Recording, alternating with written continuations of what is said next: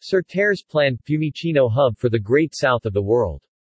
This is one pillar of the industrial plan that private equity firm Certares is developing for ITA Airways. The month of October is decisive for the successful outcome of the negotiations between the U.S. fund and the Italian Ministry of Economy and Finance for the acquisition of 50% plus one share of the Italian flag air carrier.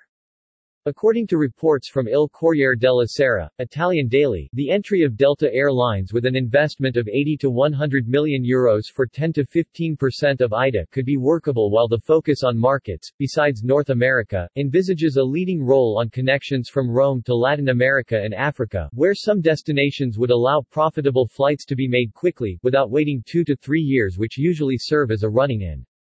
Finally, particular attention would be paid to costs, especially regarding fuel and aircraft rental, as already reported in the last few days. The top management of Certares shared the guidelines of the industrial plan with Aeroporti di Roma. In the meantime, next week, probably on October 11, the U.S. fund should meet the Italian trade unions, therefore, the National Agency for Civil Aviation ENAC, and the Transport Authority. The MEF, Italian Ministry of Economy and Finance, has extended the schedule for negotiations with the consortium formed by the U.S. fund Certares, Delta Airlines, and Air France KLM for the privatization of ITA Airways.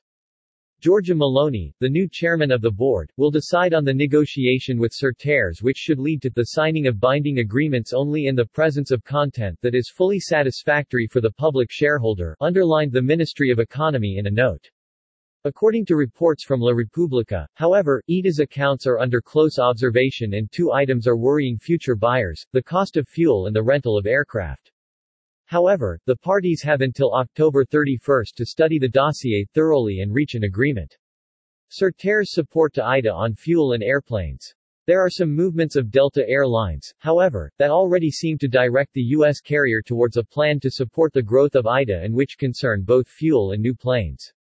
To cope with the rising fuel prices, ITA has anchored itself to the offer of Delta Air Lines, owner of a refinery in Delaware, thus obviating the use of hedging and paying Delta lower prices for its supplies. It is still Delta Airlines to raise the fate of ITA's purchase and rental of aircraft from Airbus and brokers with an outlay of over 500 million euros.